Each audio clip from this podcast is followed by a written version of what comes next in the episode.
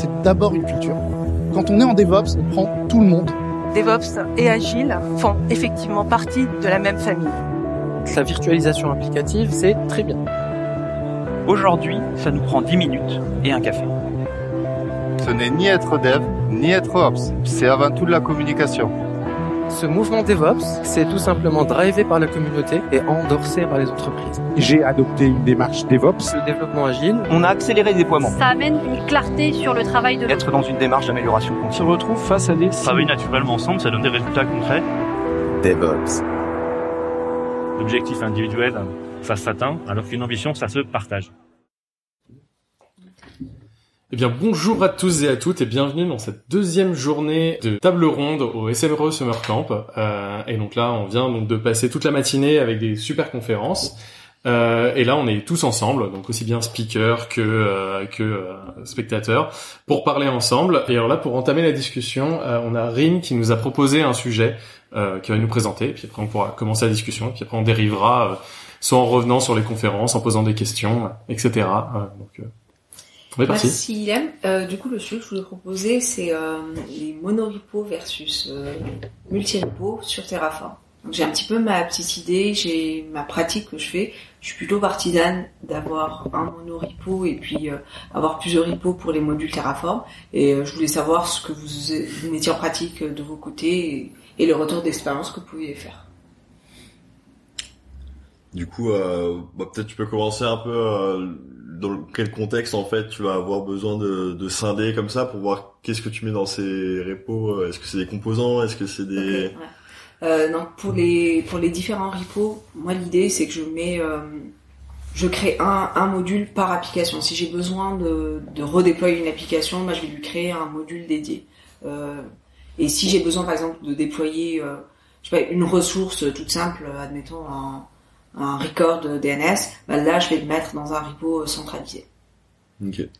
Donc ça veut dire que chaque euh, module, euh, ça va être, ouais, vraiment c'est le concept du module réutilisable que tu vas réutiliser d'un projet à un autre. C'est pas dédié à un, un, client, dédié à un machin. C'est euh, c'est vraiment propre à une instance par exemple. Et puis, ça, euh, puis, voilà. Exactement.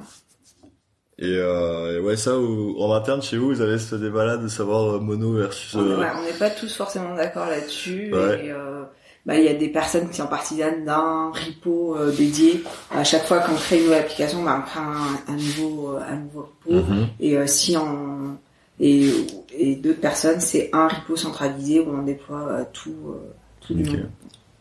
Si je dois donner une expérience, on a eu un peu ce problème-là au HDH, donc au Health Data Hub où en fait euh, le déploiement est extrêmement compliqué avec beaucoup de composants euh, et en fait surtout on s'est mis à devoir déployer des choses sans savoir à l'avance qu'on allait y faire. C'est-à-dire qu'en fait on avait quelque chose de très mouvant, c'est-à-dire qu'en même temps qu'on avançait, on apprenait et on revenait sur ce qu'il y avait avant. Et, euh, et la chose qui avait été fait au début, c'est oui, tout en module, euh, de manière euh, réutilisable euh, le plus possible. Et en fait, on s'était aperçu que c'était, enfin, vraiment, on avait une, une, une vélocité qui était vraiment nulle. Et euh, la première chose qu'on a fait, en fait, c'est qu'on a pris toutes les toutes les ressources et on les a mis à, fla, euh, à plat, mais genre le plus plat possible euh, là-dedans, c'est-à-dire en utilisant euh, aucune abstraction, aucune abstraction. Et et on est parti là-dessus en se disant, grâce à ça, on peut tout modifier rapidement. En fait, ce qu'on faisait, c'est qu'on en fait, ça n'a jamais été un problème. Enfin, par l'expérience, hein, on le savait pas à l'avance, mais par l'expérience, ça n'a pas été un problème de tout quand on veut faire des énormes refactos parce que bah on les faisait en peer programming avec euh, du VS Code Live Share euh, dessus. Euh, on faisait des contrôles F, enfin des, des contrôles Shift F de malade où on modifiait la moitié du code en, un, en une ressource. Donc en fait, le fait de, décentraliser ça n'a jamais été un problème pour pour évoluer. Et le fait que en plus on avait gagné une meilleure lisibilité dans le sens où on n'avait pas de module magique qui faisait des choses qu'on ne savait pas.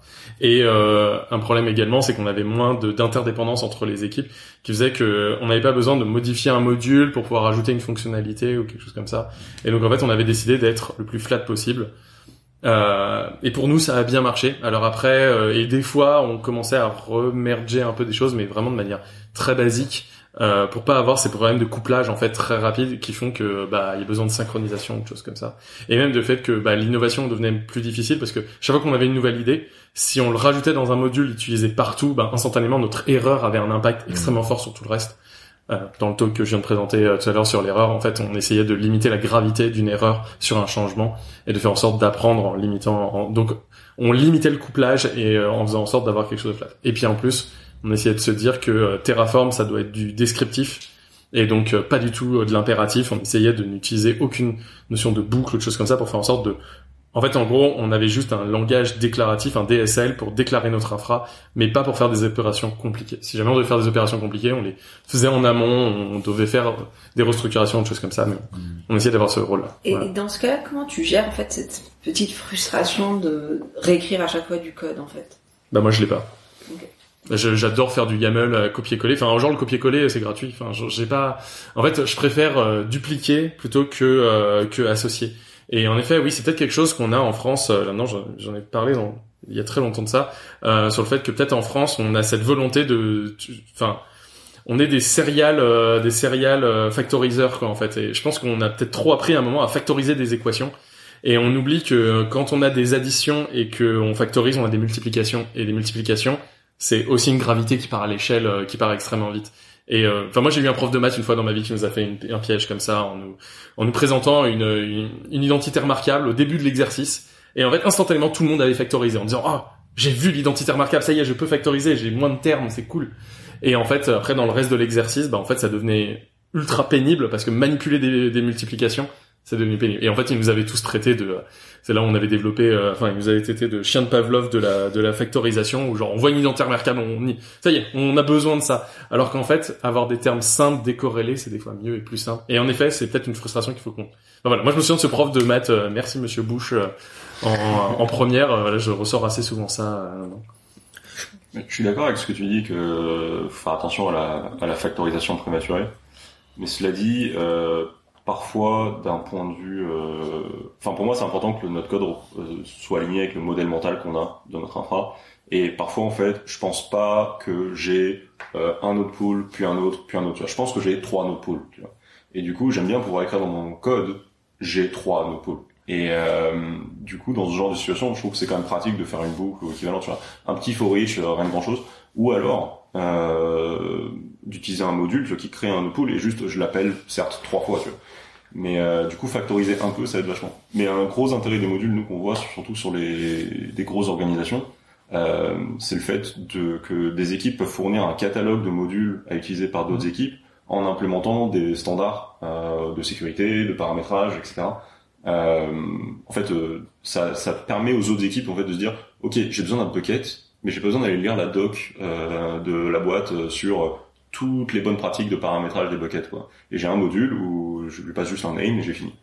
Et euh, c'est le genre de truc où, on... enfin, ce genre de pratique, en fait, ce genre de factorisation, en fait, permet justement de cacher de la complexité que parfois on a envie de cacher, ou tout simplement de la complexité qu'on n'a pas dans notre tête, et du coup, c'est dommage de l'avoir dans notre code. Et ça, t'as déjà vu quelque chose qui marche comme ça? Parce que moi, à chaque fois qu'on a vu ça, au bout de deux ans, ça devient un enfer pas possible parce que personne maintient ce genre de choses-là. Ou alors il y a des changements faits par l'équipe cœur justement dessus qui cassent tout le reste des applicatifs parce qu'ils ont décidé que non, la sécurité maintenant, elle va activer tel paramètre. Sauf qu'en fait, c'était pas dans le contrat initial, ça peut être tout le reste, etc., etc. Enfin, moi justement, je suis contre ça. Genre, je veux bien avoir un repo, enfin avoir des modules comme ça, mais genre ils doivent être copiés et pas maintenus.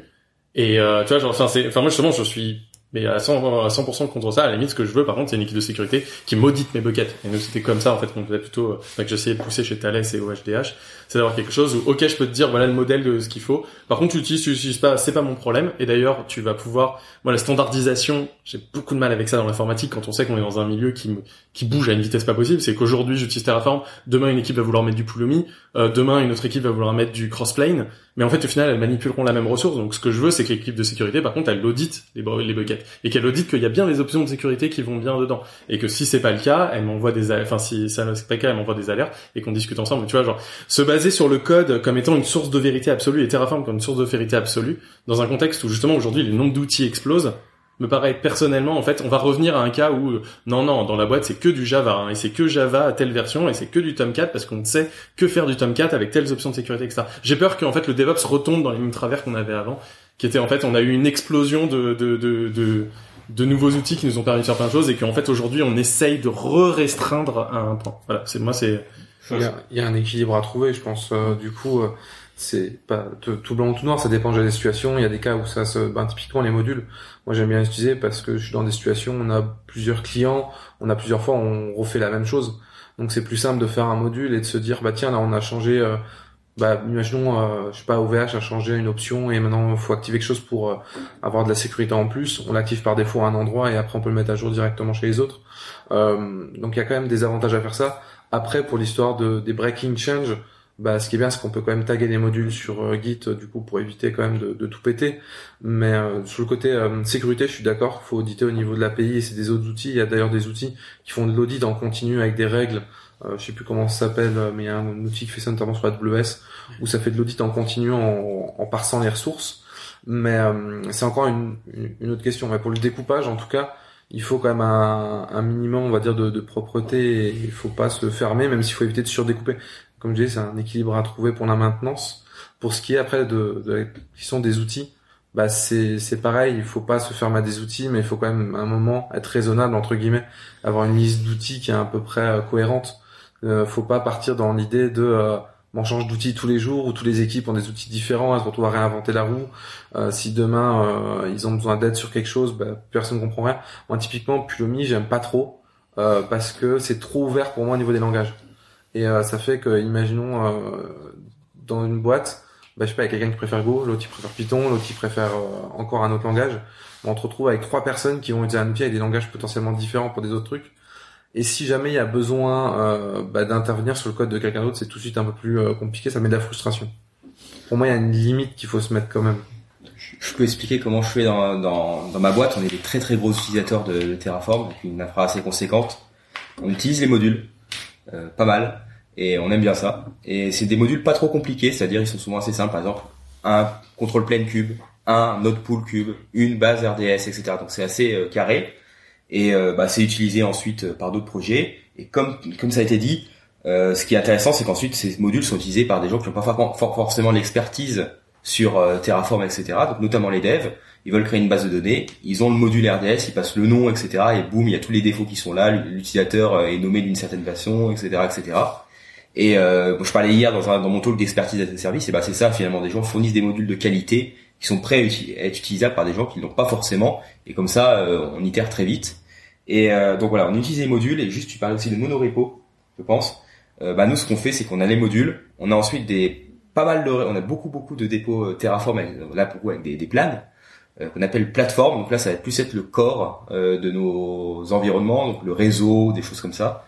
Et ensuite, on a des stacks. Et là, ça va être, euh, par exemple, le log, EKS, euh, je sais pas, R, peut-être RDS ou je sais pas. Donc des stacks vraiment par catégorie de produits.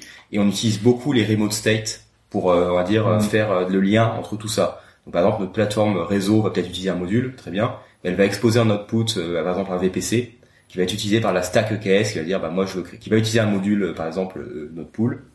Euh, et là, on va bah, référencer le VPC de, de via un remote set, euh, le VPC de la, de la plateforme euh, dans laquelle on déploie.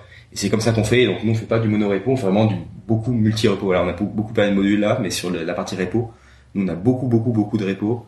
Et ça a beaucoup d'avantages, notamment en Terraform, c'est les plans qui sont très très rapides.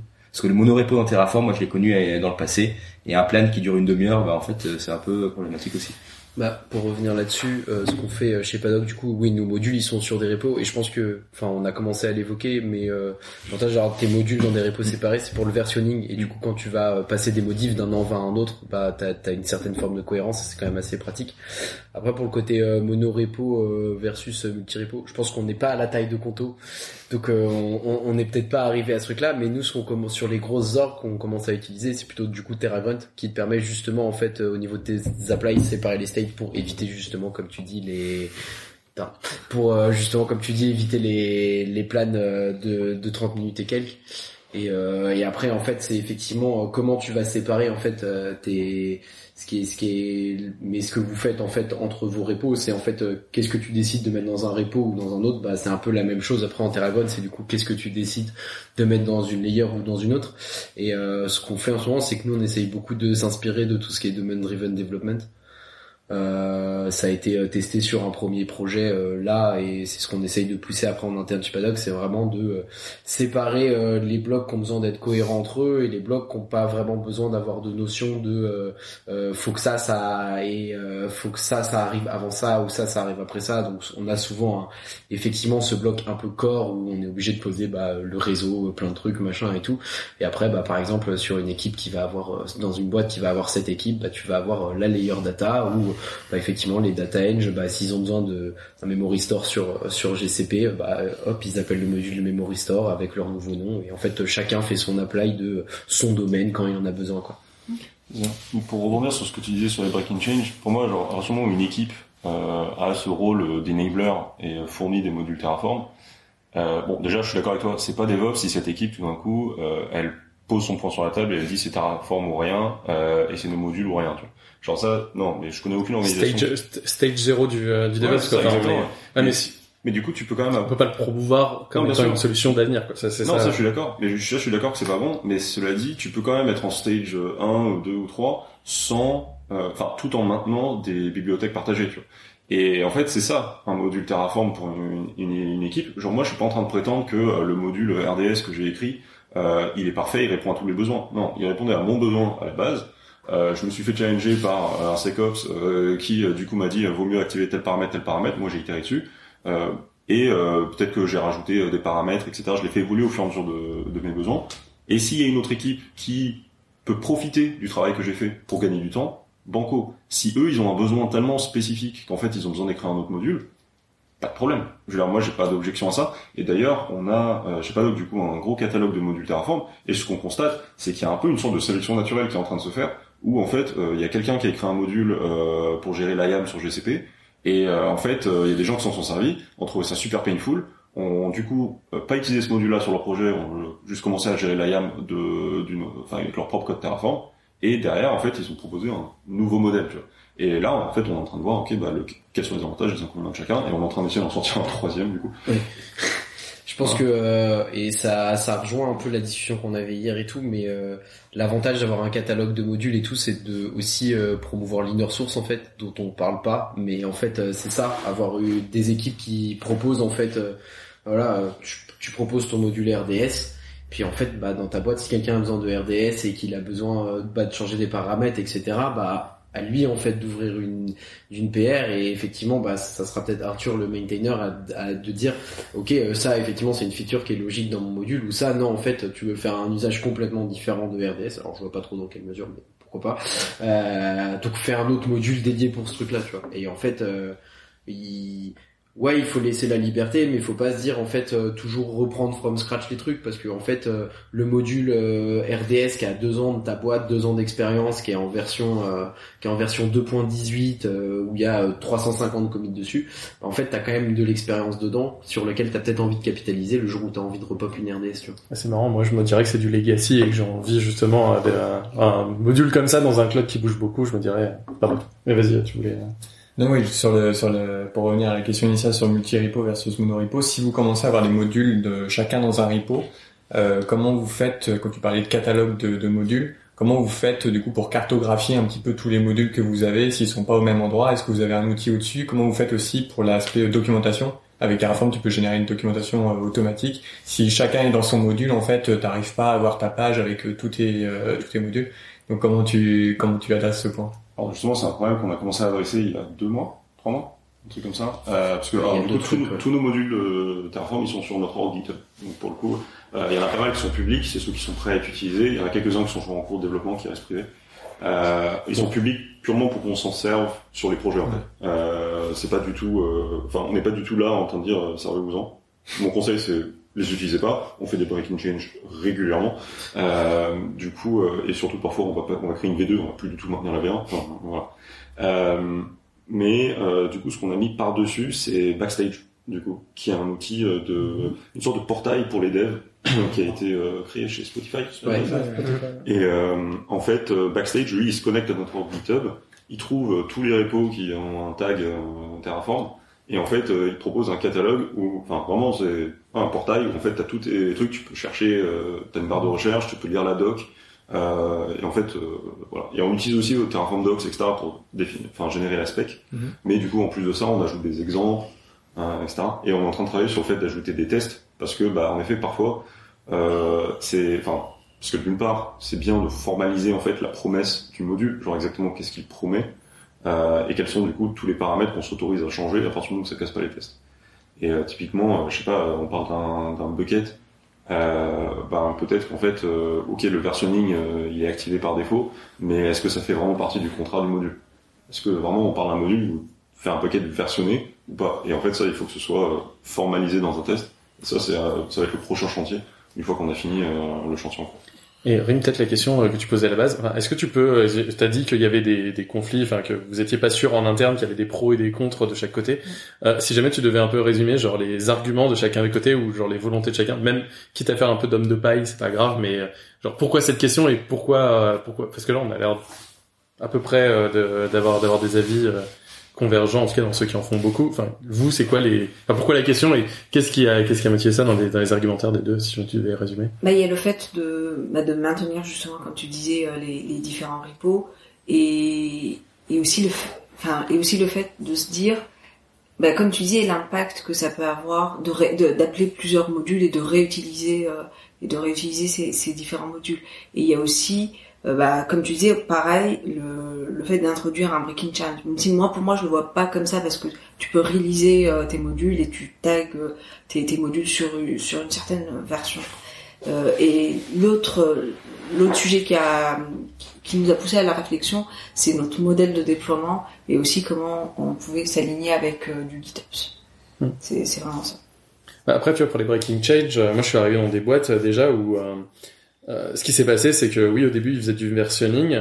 euh, et en fait, euh, par exemple, il y a une feature que tu veux récupérer, mais sauf que entre temps, tu as eu 14 breaking change où oui, il y a certains projets qui les ont pris en compte, certains euh, certains modèles qui l'ont fait, sauf que toi, tu veux juste une partie du dernier changement. Et en fait, en vrai, dans les boîtes, c'est ok, on dit qu'il y a un breaking change, ok, on met une V2 euh, qui fait que donc dans le modèle euh, SEMVer, euh, il y a un breaking change, on le dit.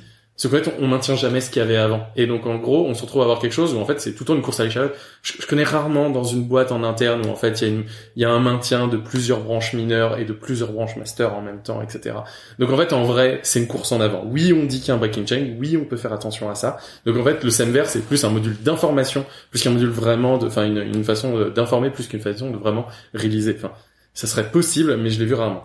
Et, euh, et en plus après il y, a il y a le coût de communication entre les équipes en fait, c'est-à-dire que là ça marche s'il y a une équipe dédiée, une équipe centralisée qui fait ces choix-là. Mais dès qu'on commence à avoir des SRE dans plusieurs équipes, dès qu'on commence à avoir une équipe qui est à l'étranger, dès qu'on commence à avoir des choses comme ça, euh, dès qu'on commence à avoir même des, des, des entreprises qu'on achète et qui ont leurs propres pratiques, qui ont leurs propres modules Terraform, etc. Et moi, j'ai déjà vu des boîtes qui en fait se sont pris la tête parce que quand on fait ces modules Terraform, c'est ce que j'ai vu euh, même dans les playbooks Ansible, dans les euh, cookbook chef, c'est quelque chose qui est revenu, répété, etc. En fait, c'est un, c'est un- une erreur des ops qui est répétée dans l'histoire des ops.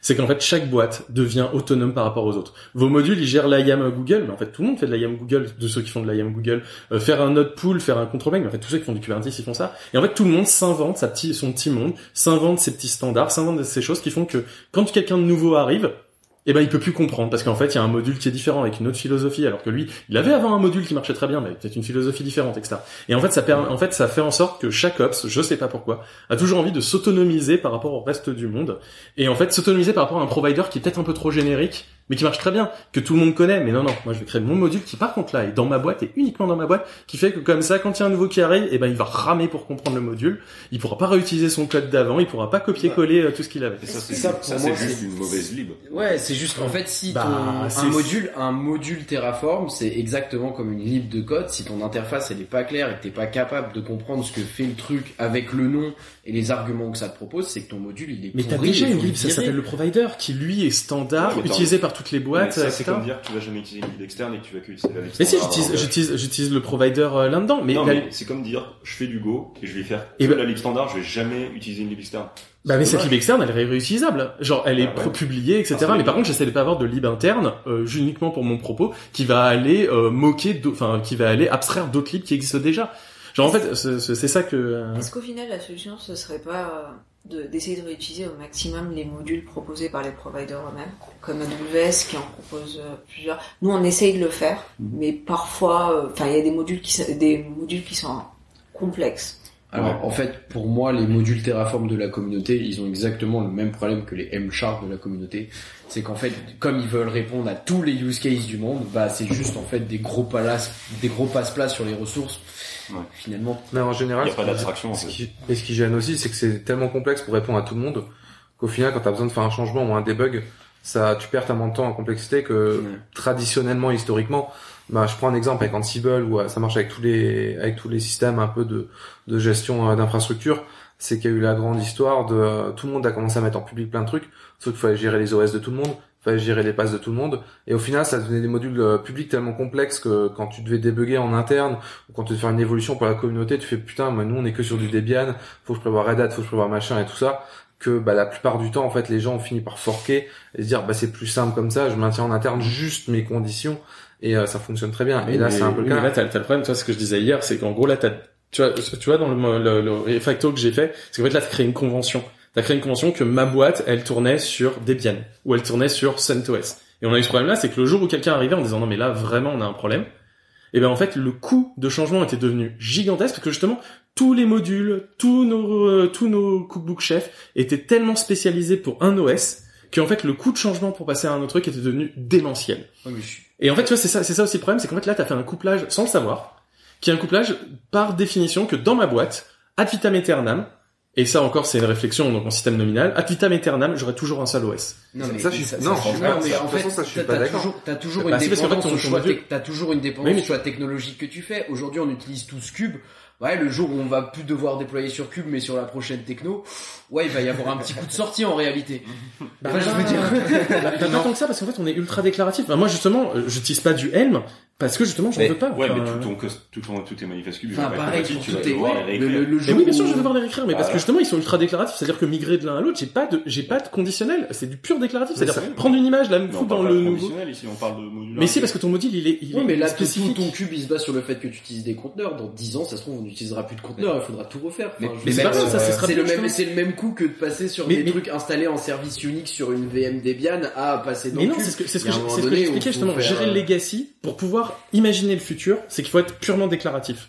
Basé sur des conventions, ça fait en sorte que le legacy devient compliqué. C'est exactement ça que j'ai essayé de montrer là-dedans. C'est que vraiment, du moment que tu restes purement déclaratif, tu sais que ton avenir, il est à peu près bien tracé. Ah, mais je suis d'accord qu'il faut rester sur du Bah, mais le module, le module, il perd cette déclarativité-là parce que tu as créé quelque chose à toi, tout. une convention interne. Non. T'as juste créé une abstraction plus haut niveau. Par exemple, euh, ok, prenons l'exemple de GKE, tu vois. D'accord Euh, Tu veux créer un cluster GKE, aujourd'hui, d'accord, tu vas devoir créer, utiliser une ressource Google Container Cluster qui va te popper ton control plane avec un autre pool par défaut. D'accord En pratique, euh, on a envie de virer ce node pool par défaut, donc il y a un paramètre à l'intérieur jusqu'on passe à false. Et euh, derrière, on va avoir une ressource euh, Google Container euh, Node Pool par node pool qu'on veut, tu vois. D'accord? Et il y a des projets où, je sais pas, t'en as besoin de 4, 5, ça dépend ce que tu fais, tu vois. Et en fait, tu te dis, bah, est-ce que je peux, enfin, en fait, tu peux, t'es pas obligé, tu vois, Mais tu peux encapsuler tout ça, d'accord? Sachant que dans container cluster et les node pools, etc., t'as des paramètres que tu changes jamais, tu vois, genre le choix CNI, etc. Juste, tu te dis, bah ouais, je veux Cilium, quoi, point barre. Et en fait, ce genre de truc, tu l'encapsules dans un module où tu dis, donne-moi le nom de ton cluster, et juste, dis-moi, ouais, combien tu veux node pool, la taille de machine pour chaque node pool, et le nombre de nœuds que tu, rigidité. et le nombre de nœuds que tu veux, tu vois. Et en fait, tu te retrouves avec, juste, t'es passé de 100 lignes de code Terraform à 15, et en fait, ça, l'intérêt, c'est la charge mentale quand tu lis ton code. Parce que quand tu revois ton archi, d'accord, tu penses pas à, ah oui, j'ai un control plane, des node pools, des node pools, node Mais pools. Non, tu dis, j'ai un cluster. Mais c'est faux. Non, justement, moi, je veux exactement avoir les paramètres parce que justement, tiens, tu donnes l'exemple euh, là-dedans. Non, mais tu les as quand même C'est- quand que- on a besoin. c'est quand que- on n'a pas besoin, tu n'es pas obligé de les voir. Mais en fait, l'intérêt. mais en c'est comme, uti- c'est comme utiliser une fonction dans ton code. Enfin, Ouais, veux dire, tu vas pas popper un serveur web en, f- en, en faisant juste, enfin, tu vas utiliser des fonctions que tu vas appeler à un moment donné dans un mail. C'est le même principe. Là, on utilise, faut juste voir ça comme une fonction pour dire, bah Mais ouais, en fait, j'ai une fonction magique qui, enfin, justement, c'est- pas, une fonction. Mais justement, c'est pour ça, pour ça que j'arrête pas de dire, ce n'est pas de l'infra ce n'est pas une fonction. C'est une déclaration. Donc, pas là, par exemple, t'as Cilium. Demain, GKE, ils vont avoir un nouveau système parce que forcément, il y en aura un autre. Si tu changes ce paramètre-là là-dedans, que ton plan y change, que les gens ont pas fait attention, Mhm. que genre ton CNI change et qu'il il se met à recréer le cluster en entier, Mais si tu fais c'est, un breaking change dans ta lib, bah, signale-le, quoi. non mais signale-le, oui, mais c'est, Ouais, tu fais un autre module. Ouais, tu fais Ouais, donc tu fais un autre On fait module. Mais donc, Ouais, donc, donc, t'as rien, t'as rien gagné. Je vais donner un exemple à fait, sur les bases RDS. euh, Je suis désolé, mais la maîtrise, c'est, enfin, l'objectif, c'est de maîtriser la complexité de notre code base. Genre, nous, on s'est déjà retrouvé avec des codes base Terraform où il y a littéralement 2000 ressources dedans. Genre, d'énormes infra. Mhm. D'accord? Bah, je peux te dire que j'ai pas envie d'avoir un main.tf, d'accord, de 40 000 lignes. En fait, et du coup, tu commences à découper ton infra parce qu'en fait, tu peux pas tout avoir en tête à un instant T. Et tu commences à dire, ok, alors comment j'y réfléchis? Bon, bah déjà, il y a une partie base de données, il y a une partie web, il y a une partie data pipelines. Cool, trois modules d'emblée. Et après, je prends chacun des modules et je commence à redécouper, d'accord, et me dire, ok, comment est-ce que j'y réfléchis, etc. Faut pas aller trop loin parce que, genre, en effet, Oui. j'ai pas envie d'avoir à naviguer dans 14 fichiers quand j'ai besoin de comprendre un truc.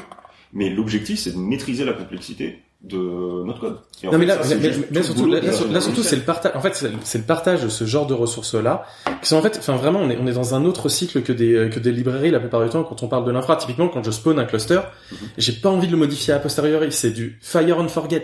Ça dépend du projet. hein. Quand tu Bah, la, la, 5 ans, je peux te dire bah, la plupart du temps, sachant que les modifications euh, faites par un du code comme ça, je ne maîtrise pas leurs impacts. Ça veut dire, je ne sais pas s'il va recréer entièrement la ressource, je ne sais pas s'il va se passer comme ça. Non mais le dit le provider, je sais pas lui ce qu'il va me faire. Tu vois, genre il va te dire oui, bah je vais appeler tel API de, dans mon provider, mais en vrai, ce que va faire après le provider, est-ce qu'il va me faire couper l'API, est-ce qu'il va me faire couper ceci, etc., etc. J'en ai aucune idée. Bah, ça, c'est faut connaître ton cloud provider. Euh, oui, mais voilà, mais en fait, si jamais ce module-là il a fait, j'ai j'ai besoin en fait la plupart du temps quand je fais une infra d'avoir quelque chose, c'est du fire and forget. Je déclare ce que je veux. Fini. Genre euh, finito. Je veux en fait avoir quelque chose qui soit reproductible dans le temps. Je reply de telle façon. Je veux exactement avoir le même résultat. Rien n'empêche de faire de l'infrastructure immutable, tu vois, comme tu dis, et du Terraform. Genre, rien ne t'empêche de te dire, ok, bah, j'ai besoin de modifier mon cluster cube, bon, en fait, j'en peux pas un deuxième à côté, et je me Oui, mais là, mais là, dès qu'on commence à avoir des modules, en fait, on, on rajoute une, une, une, euh, et des modules partagés entre des équipes. Moi, moi, je suis fan, enfin, je Mais ils suis. les partagent pas entre les équipes. Nous, on a choisi de faire ça, mais après, tu Bah, sais, euh, enfin, nous, on est partage, une équipe hein, de 40 experts parce qu'on est, vois. ouais, et que il s'avère que, et en fait, on a plein de débats euh, encore en interne sur tel module et s'il faut le faire comme ça et tout. Mais en fait, en réalité, moi, je pense qu'il y a un truc qu'on oublie, c'est qu'en fait, du code, tu passes plus de temps à le lire l'écrire. Donc en fait, moi la question c'est quand je veux comprendre un truc sur quand je vais arriver sur une infra, quand je veux changer un truc, quand je veux comprendre un bug, quand je veux comprendre le fonctionnement d'un truc, je veux pas genre galérer à lire avec genre effectivement comme dit Arthur un- des 40 000 lignes de fichiers de ressources à plat. Ouais, je veux lire euh, module euh, cluster cube. OK, bon bah je sais que le problème vient pas du cluster cube, je passe à autre chose. Module euh, RD euh, module RDS. Ah bah oui, mon problème il est sur la DB. OK, le module il est là, bah je vais voir dans le Mais code t'as, baissé, ta enfin, tu vois, genre, encore pour reprendre mon talk là-dessus, t'as baissé ta détectabilité. C'est-à-dire que, en fait, le but d'avoir des choses à plat et surtout dans l'infrastructure, c'est justement pouvoir détecter les problèmes plus vite parce que, euh, toute l'information est lisible au premier coup d'heure. Et en fait, on n'est pas dans Mais du... quand, quand t'as 40 000 lignes de Ouais, fichiers de- Terraform pas- page, je suis y a pas pas- sûr Non que mais t'as un contrôle Non mais attends, notre cerveau il est capable d'interpréter ce genre de choses-là. Enfin, si, si votre cerveau est limité en passant de 5 lignes à 15, je pense que le problème il est pas dans le code. Enfin, bah, imaginons, euh, ok, imaginons t'as un problème de permission, tu vois. D'accord, t'as l'IAM. Genre, tu, peux te retrouver dans des infras comme ça, d'accord. T'as 40 microservices, ils ont tous un compte de service, ils ont tous des role binding, etc. Genre, je peux pas juste contrôler F role binding. En fait.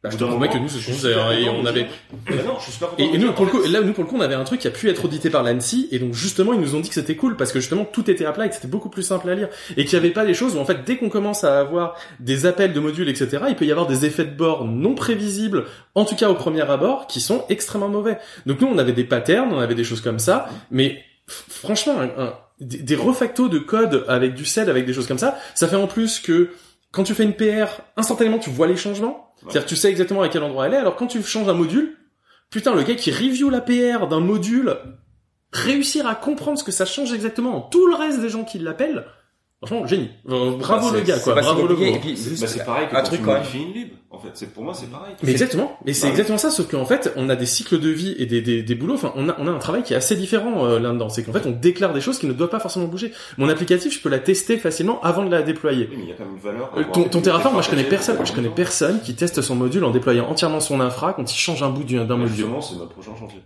Mais juste c'est- un, juste un truc sur la standardisation. Nous, on veut de la standardisation. Une base RDS à Conto, c'est tel rôle, tel nom, telle configuration de chiffrement et tout. C'est pas la foire à la saucisse. Un dev, non mais je veux dire, un dev, il utilise le module en fait.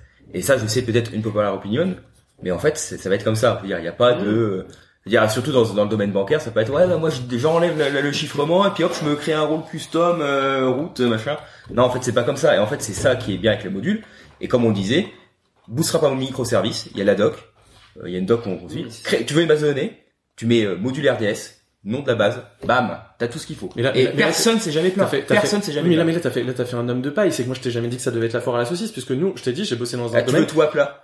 Mais bien Et sûr, tout je tout plat, et c'est toutes pas- les équipes qui font n'importe Non, mais quoi, attends, nous, moi, en j'étais dans un oh, domaine, j'étais dans un domaine de la sécurité euh, des données, euh, des données santé, qui sont presque même encore plus critiques que de la sécurité bancaire. Donc ce que tu es en train de dire, c'est que tu vas laisser le dev prendre ton corps de Terraform à plat et genre pop une euh, pop une RDS sans genre checker ce qu'il fait. Bah parce qu'on check justement, en fait on avait tu énormément de a check. posteriori, on on check a posteriori le résultat et uniquement le résultat.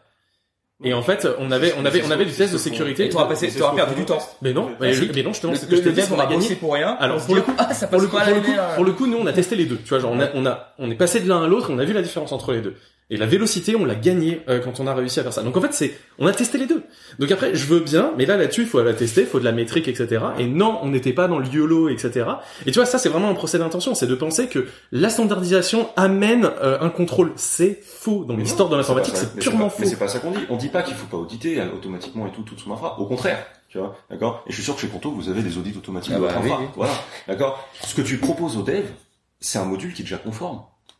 C'est ça. Tu proposes et du qui, gain de et qui simplifie le, le, enfin, proposes je du suis désolé, je suis d'accord Mais- que le DevOps et tout, il faut que le dev, enfin, il faut pas séparer, euh, il faut pas séparer, euh, genre le dev touche pas à Terraform et tout, mais en fait, c'est pas le métier du dev de savoir pondre du code Terraform, donc en fait, ça fait partie aussi de Mais c'est cette un SRE interface. dans les devs. Enfin, le SRE, c'est lui qui sait. C'est le SRE dans telle équipe qui sait qu'il a tel besoin et qui donc va Alors utiliser moi, ou pas, en copiant-collant le code avec tous précédent projet. SRE de la boîte sur des besoins communs. Et moi j'ai pas envie d'être ping par un dev à chaque fois qu'il doit faire une action parce que je suis SRE. Il est autonome et c'est pour ça qu'on fournit le C'est module. ça, pour ça qu'on fournit un module. T'as besoin de créer un, t'as besoin de créer une RDS. Tiens, ton module, en fait, t'as juste à appliquer ce truc-là et on aura. Et appelle pas. SRE quoi, clairement. Greg, tu parlais tout à l'heure de, de la complexité. En fait, si tu, si tu, si tu ajoutes une fonctionnalité euh, et que tu apportes un breaking chance, quand tu as une fonctionnalité que tu dois implémenter obligatoirement, genre euh, plusieurs modifs euh, demandés par la Sécu, euh, que tu dois implémenter partout.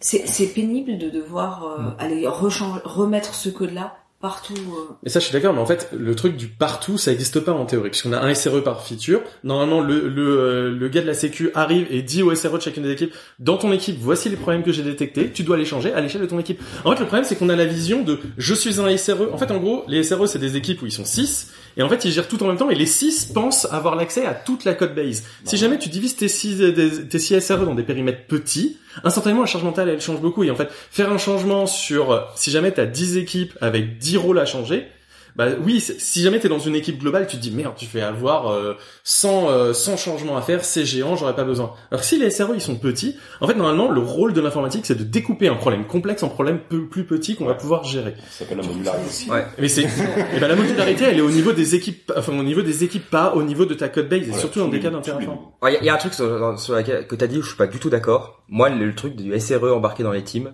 je l'ai fait, ça marche pas. Pourquoi? Parce que la team se dit, ah c'est cool, j'ai plus à gérer la prod. Les devs, hein, je veux dire, c'est le SRE qui va le faire. En fait, le SRE devient la.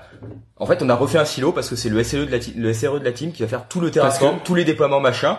Et pour moi, ça, le SRE dans la team de dev, c'est un pattern que j'ai vu à plein d'endroits, ça finit toujours de la même manière, c'est les devs sont pas plus autonomes qu'avant sur la prod, parce qu'en fait, il y a un SRE qui fait tout pour eux.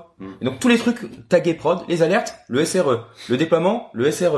Le Et ben, Terraform, et ben, le si SRE. écou- si t'as écouté tout à l'heure Mépi, c'est parce que justement il n'y a pas eu le dernier changement qui a été fait, par exemple le partage de revenus entre les deux. C'est-à-dire que quand il y a un problème de prod et que ça impacte le revenu du dev, t'inquiète pas qu'il s'en occupe, hein, et j'ai vu des cas où ça marche. Alors en effet, quand t'as créé une micro-équipe de SRE au sein d'une autre équipe, qu'ils ont pas les mêmes tickets, qu'ils ont pas les mêmes machins, normalement un SRE dans une équipe, genre il peut toucher à n'importe quel ticket. Le ticket il est partagé au sein de toute l'équipe. Il peut aussi bien faire du dev que toucher à de la prod. Et c'est pas juste ah bah tiens ça on l'envoie à ce gars-là parce que ce Alors, je suis Mais d'accord. ça, avec- ça Ah, c'est un fantasy, tu peux pas demander. Mais non, si ça non, existe, non, ça existe, ça existe, c'est possible. Ça existe. Et je suis d'accord avec toi que c'est le fonctionnement nominal. Cela dit, imaginons, d'accord, tu t'as six feature teams, tu vois, d'accord? Donc, t'as les sécu qui allait voir les six feature teams qui leur a dit, ok, du coup, il y a des trucs à corriger au bout de notre infra. D'accord? Les SRE. Bah, ils se connaissent, d'accord? Ils ont probablement un petit, euh, monthly, euh, d'accord, pour parler des nouveautés euh, technologiques, etc. D'accord? Au bout d'un moment, il y en a un, d'accord, il a, euh, il a une semaine assez chill, d'accord? Il embarque euh, tous les changements, d'accord? Il y a un truc, c'est 80% des, des changements qu'il doit faire, les autres équipes ont les mêmes. Il écrit le code qui marche. Il va pas le partager avec les autres SRE Bien sûr que si. Mais, mais le partage, en fait, le partager, ça peut se faire juste par du copier-coller. En fait, en Ouais, gros, on peux. a, on a un besoin. Mais t'es pas obligé. Bah, tu, tu fais un snippet, tu dis, bon, bah voilà, regardez les gars, moi j'ai fait ce changement-là, tu le dis justement dans un, dans un success story, c'était ce que je disais, regardez, j'ai fait tel changement, j'ai fait comme ça, inspirez-vous ou pas. Parce qu'après, il y a des gars qui diront, bah ouais, moi, dans mon cas, en fait, c'est pas possible, ça marche pas. Ah oui, ça. Et donc, c'est cool, ouais, mais donc comme mais, ça, j'ai mais en fait, qui- j'ai pas, j'ai pas imposé dans le changement d'un module mais- l'ajout de complexité dans un module mais qui potentiellement ne sert pas à Mais tout le c'est pas ça dont je te parle. D'accord Moi, ce que je te dis, c'est, ok, le gars, il a un fichier euh, toto.tf, d'accord, dans lequel euh, il y a euh, tous les changements pour devenir conforme. Tu fous ça dans un dossier, félicitations, c'est un module Terraform. C'est tout. En Mais, fait. mais c'est, mais mais y a pas, a de problème. Fait, tu peux le sortir du module si t'as envie. Mais c'est comme ça que tu. Là, en fait, en fait, là, la question, c'était de savoir est-ce que tu vas partager ou pas des choses entre les équipes de manière versionnée, etc., Je etc. pense que ce serait extrêmement peu pragmatique de pas le faire. Eh ben, moi, justement, exactement. Parce que tu vas ralentir toute ton organisation. En fait, tout le monde va. Bah, en fait, ralentir. non, justement, en fait, on s'aperçoit, et via l'agilité, etc. Mais en fait, en fait, c'est assez marrant, j'ai l'impression vraiment de revoir le débat de l'agilité ou pas, en se disant, ah non, mais avoir des petites équipes qui vont pas vite, alors qu'on pourrait tout de suite faire bien, ça serait cool, quoi, en fait. Et on s'aperçoit que non, dans les je faits, dans toutes les organisations qui ont essayé de centraliser, qui ont essayé de rationaliser, qui ont essayé tout ça, c'est des, associ- c'est des organisations qui sont devenues extrêmement peu Je te parle pas de efficientes. centraliser, je te parle de collaborer. Et, et surtout, tu fais Mais- des généralités, alors tu dis les organisations qui font ça deviennent ça. C'est-à-dire, euh, C'est enfin, pas vrai. euh, globalement, euh, c'est Ah bah oui, si, mais ça, c'est un- Bah ça, non, non, ça c'est ton On- inter- on est des interprétation. contre-exemples. Mais non, mais non, mais il y a- il y a plein- Ah, la preuve, j'ai, moi, j'ai l'impression que ma boîte tourne C'est plutôt ça. bien. Mais, Ouais. ça, mais, ça, mais ça, ça tourne- mais ça- oui, mais ça, ça tourne plutôt bien. Euh, Ça tourne plutôt bien, mais tu sais pas si ça pourrait être tourner mieux. Et Bah, ça, c'est un, et ça, bah, ça, on y travaille, bien sûr, toujours. On a des retours. Les utilisateurs, les devs, notamment, nous font des retours en permanence. On bosse qu'avec eux. D'ailleurs, on fait des voice of customer et tout, bah, c'est leurs besoins. Bah, Et eux sont très très contents d'avoir, quand ils font euh, un nouveau service, comme j'ai dit, ils appellent des modules Terraform. Ça a été audité par les sécu. Donc la sécu, parce que moi, pareil, je suis pas un expert IAM Amazon. Je sais que dans le module RDS, ils ont fait tout ce qu'il faut pour que ça soit carré niveau euh, niveau IAM, etc. Et moi, je suis utilisateur de ce truc-là, fi- finalement. Et tout le monde est content avec ce système. Il n'y a jamais eu de plainte. Dire, euh, Chacun rajoute son expertise. C'est pas un argumentaire, ça, c'est, c'est non genre, mais il n'y a euh, jamais eu de problème, on a y a jamais eu de il y a- euh, enfin, nos euh, SLO sont toujours bons, enfin je sais pas Mais non, mais c'est- euh, c'est- on, on, a- on mesure Non mais c'est non mais c'est La c'est- vélocité clairement- est bonne, hein, je veux dire. Clairement, mais c'est combien de gens t'as mis en face de ça? C'est toujours une question de moyens pour y arriver, pour avoir un truc qui Sur un fonctionne. module, c'est Combien c'est combien- pas compliqué. Non mais c'est c'est C'est un c'est- dossier, c'est- pas compliqué si tu sais déjà faire du Terraform. Oui, voilà, mais, Voilà. mais Mais du coup, si tu sais pas déjà faire du Terraform, t'es vachement content d'avoir des modules en fait. C'est ça le truc. Parce Bah, que t'es pas obligé d'aller lire la spec de l'API du provider Mm. pour comprendre ce que tu veux faire. Toi, tu te dis juste, ouais, je veux une DB MySQL. et Et j'ai j'étais super content qu'il y ait un mec qui se dise, t'inquiète, je suis expert c'est- voici une DB MySQL. Mais c'est pas c'est pas un problème euh, là-dedans. Enfin c'est euh, tu peux tu peux avoir entre guillemets avoir un, un exemple de code. Tu vois genre c'est la différence entre avoir des exemples de code et avoir des librairies. euh, C'est la différence entre chose. l'exemple et la prod, surtout. C'est la forme, en final, qui te dérange, c'est plus, euh, Bah c'est c'est en fait il y a plein- préfère une doc où on te dit, bah, là, pour faire une DB, bah, t'as ce bout de code là qui marche, je fais un copier-coller. Voilà. Ah, bah, c'est ça. Exactement. C'est exactement ça. Bah non, en fait, c'est que la plupart, bah non, dans la plupart des organisations, c'est pas comme ça. Dans la plupart des organisations, c'est non, non, il y a tel module à telle version, vous devez l'utiliser Et de on telle te façon. dit justement, depuis le début, qu'on est d'accord que ça, c'est pas bien. Ah non, non, On je te pense parle pas. de tout le je reste. pense pas. Si tu fais pas ça, ça marche très bien. Non, je pense pas que tout le monde est d'accord sur ce que tu viens de dire là. hein. C'est- Mais surtout que moi, j'ai jamais vu boîtes qui de forcer. Le module, le. Justement, l'infra de 2000 ressources, là, elle utilisait plein de modules de merde et qu'on a décidé de tous arrêter de les utiliser. Et du coup, on a écrit nos propres modules Hum. qui répondaient à nos propres besoins. D'accord? Et une fois qu'on les avait écrits, une fois qu'on avait un- une prod qui marchait, une fois qu'on était conforme avec toutes les normes de sécurité, parce qu'il y avait l'audit automatique de l'infra, d'accord? On était conforme avec tous les, toutes les normes de la RSSI, et ben, en fait, on a dit, ok, notre infra elle marche, et on a trois autres équipes, d'autres entités que j'ai jamais rencontrées, qui sont venues nous voir en disant, ouais, nous aussi on migre vers la même infra, avec les mêmes contraintes, est-ce qu'on peut juste avoir votre code, en fait? Parce que on gagne du temps. Ah, mais ça- du mais coup, ça- on leur a envoyé. mais ça- et ça, c'est- qu'ils utilisent nos modules. Voilà, mais en fait, en fait, ils utilisent tes modules. Ils utilisent, ils utilisent une copie de tes ressources, euh, une copie de ton module. Pour le coup, non. En fait, il y a certaines. Alors justement, a- nous on a distingué deux types de modules. On a distingué les modules qui sont euh, génériques du besoin métier. D'accord? Donc euh, typiquement, tu dis euh, je veux une URDS, bah une URDS c'est un peu pareil pour tout. Et euh, par contre, du coup, tu as d'autres modules où c'est par exemple spécifique à ton projet. Je parlais d'un module euh, data pipelines par exemple. Ça c'est spécifique à mon archi. Ce truc-là, il a aucun sens ailleurs. Et du coup, ces modules-là, bah, ils les ont pas réutilisés. Mais les briques en dessous, les plus petites briques, en fait, elles sont parfaitement réutilisables. Et il y a des moments où ils nous ont dit, euh, ouais, au fait, euh, il y a un, nouveau truc de la Sécu qui a été ajouté. À un moment, on a reçu une alerte de la Sécu en disant, ouais, on a rajouté un paramètre au niveau de l'auditabilité, vous avez un warning. D'accord? On a reçu une PR sur notre module d'une autre équipe qui patchait le truc. C'est un paramètre ajouté, zéro breaking change. Moi, je t'ai refait, d'accord? J'ai gagné une heure de lecture de doc, quoi.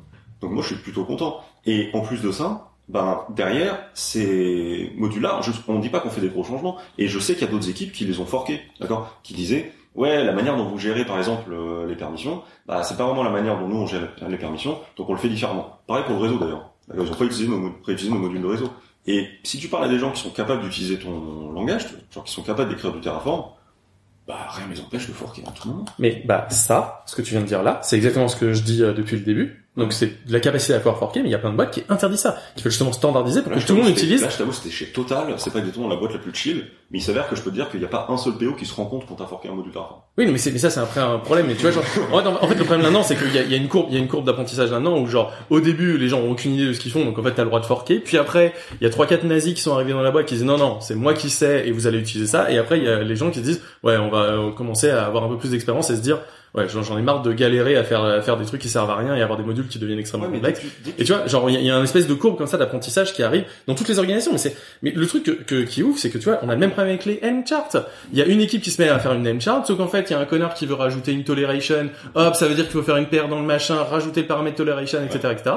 Et en fait, t'as une mode chart qui pensait être jolie. En fait, à la fin, t'as une value.yaml qui est exactement le mapping 1-1 de toutes les fonctionnalités d'un truc normal. Et c'est exact, et c'est ce que disait Sacha, ce problème-là avec les charts de la communauté, qui du coup veulent répondre à littéralement 20 000 use cases, et ben, en fait, les, pro- euh, les modules Terraform de la communauté, ils ont exactement le même problème. En fait, ils cachent aucune complexité par rapport aux ressources qui est en dessous. mais en fait, c'est dommage. mais en fait, en fait, mais ce- que la communauté- ce que la communauté arrive- Mais non, mais ce que la communauté arrive, c'est juste, c'est ce que tes modules internes vont arriver si jamais tu les laisses assez longtemps. En fait, en gros, c'est un incubateur. C'est genre tout ce qui est mauvais à l'échelle communautaire, globalement, il y a beaucoup de chances que ce soit mauvais à l'échelle de ta boîte. non, parce que c'est pas la même échelle. C'est juste, Justement, c'est pas la même échelle. C'est. En fait, juste une question de temps, mais ça va y arriver vers là. Non, ça, justement. ça tend vers. En fait, en gros, en gros, c'est un système asymptotique qui va, euh, qui tend vers ce, ce bordel. Oui, mais au bout de combien de temps? Parce que si ça tend, mais que ça y arrive dans Bah, en 1000 ans, attendant, je je sais pas si, t'as- si ça t'a beaucoup apporté, quoi. Enfin, vraiment, c'est, mais Ouais, ça, c'est une question ouais. d'expérience qu'on que a maintenant, j'arrive à comprendre. mon je, je, pas comprendre qu'on n'ait pas appris des euh, des euh, de Puppet, de Chef, de Ansible, etc., etc., et qu'à la fin, à chaque fois, à chaque fois qu'il y a une nouvelle technologie, on recommence le même pattern avec du N. Avec... Enfin, vraiment, c'est un. Parce que un tu considères que tout le monde est expert Terraform. Moi, comme je disais, on fournit des modules aussi. parce que comme ça, des personnes qui n'ont pas forcément expertise sur toutes ces briques-là, RDS, machin et tout, ces personnes-là veulent juste, par exemple, une base de données, où elles veulent un rôle, euh, je sais pas, euh, IAM machin, ou euh, un cluster cube et tout. Et euh, en fait, ça doit être, pour moi, ça doit être un no-brainer de créer ça. Veux dire, euh. Ah, moi, je- mais je je- mais j'irai je- encore je- plus loin que ça. C'est euh, il y a pas tout le monde n'est pas expert Terraform, mais tout le monde n'est pas expert des cloud providers aussi. Parce Ouais, qu'en fait, Terraform, c'est juste l'outil qui permet de d'écrire une infra. Et justement, l'intérêt aussi des, des modules, c'est ça, c'est que t'as, comme vous disiez, hein, pas besoin de, de, de lire des pages et des pages de doc pour vraiment bien comprendre. Tu encapsules ça. Et euh, c'est beaucoup plus facile après pour les pour les C'est devs. pas- ça fait, ça me fait le- ultra peur si jamais vous avez des gens qui font du cloud et qui comprennent pas ce qu'ils font et Mais non, mais juste c'est ils pas font le rôle du Terraform. Wow, moi j'ai peur. hein, Enfin, mais C'est pas le rôle, ce qu'on dit, c'est que c'est pas le rôle du dev React de comprendre ton cloud provider. Mais c'est pas le rôle du dev React de Au toucher à titre que Terraform. c'est pas, même, Il touche pas à Terraform, il y a un SRE pour lui qui fait ce genre d'opération là parce que Bah c'est non, bah non, bah non, justement. Tu dis le SRE pour moi, là. qu'il fallait. Mais non, je te disais justement que c'est un SRE dans les équipes où ils font ça ensemble. Ah oui, mais mais- justement, le Et t'as refait un silo. Et le problème, c'est ça, c'est que T'as refait un Mais silo. c'est- Tu viens de créer un mais c'est- silo Ouais, non, parce qu'en fait, en gros, t'as- t'as- tout le monde a une compétence, mais c'est pas un silo. C'est-à-dire que Terraform, c'est pas le but. Terraform, c'est juste un moyen d'arriver à. La... En fait, moi, ça, pas c'est que- Terraform, il dit je veux une base RDS. Franchement, Ça, un gars qui me fait un truc à la main, en fait, je m'en fous Terraform. Terraform, c'est pas un moyen. Il peut y avoir de très bonnes infras sans Terraform, juste faites à la main, parce qu'en fait, à la fin, les outils qui ont été déployés sont bien. En fait, à l'heure actuelle, on a, on a, on a Terraform répondait à des besoins et maintenant c'est devenu le but. En fait, on a fait un changement où Terraform est devenu le but et plus le Mais moyen. généralises là, je veux dire. Mais non, on, on a fait ça, on a fait ci avec une Terraform, expérience mais que t'as eu peut-être une fois. Mais non, mais c'était la euh, même là. chose. Moi, moi, j'ai eu des gens qui ont des. Oui, oui, une personne, euh, Mais non, mais même, euh, mais même, un- Toi, regarde, j'ai fait de la CI depuis un petit moment maintenant, et maintenant, on arrive à des gens qui te disent, si t'as pas de CI, tu fais pas de sécurité. Ça veut dire qu'un déploiement d'une autre façon, par exemple en GitOps, c'est considéré comme étant, oh là là, quoi, t'as pas un Jenkins pour vérifier euh, les, les validations, et c'est lui qui pousse, et c'est lui Ah, mais qui là, tu fais une corrélation entre deux trucs qui n'ont rien à voir. Ah mais si si, mais dire, après euh, tu la c'est- vois peut-être pas forcément. Ah Moi non, je la vois. euh, la CI euh, Jenkins versus euh, Terraform, je la vois pas. voilà, C'est euh, Terraform, je la vois du tout. Bon, vous aurez, Non, mais, ouais. vous aurez compris qu'il y a toujours des débats euh, là-dessus. Euh, en tout cas, Il y avait euh, aussi des questions au cœur, euh, d'ailleurs. Voilà, on t'aura plein d'arguments à donner en interne. Après, vous trouverez des choix. Ah, euh, effectivement, donner cette discussion. euh, Voilà. Tenez, il y a encore plus de débats que vous pensiez qu'il y avait des débats. Et, euh, et, euh, merci beaucoup d'avoir écouté. On a pu un peu revenir sur tout ce qu'on a dit, euh, tous les trucs qui ont été faits dans la journée. En tout cas, euh, bah, merci au SRO Summer Camp. Euh, merci pour l'organisation. Cet après-midi, on va faire de la rando et des jeux de société. Donc, voilà, pour dire les activités. Après ça, voilà, après l'effort, le réconfort. Et, euh, et voilà. Et bien, bah, merci d'avoir écouté, merci à tous d'être, d'avoir participé. Et faites des modules. Et de la posséder.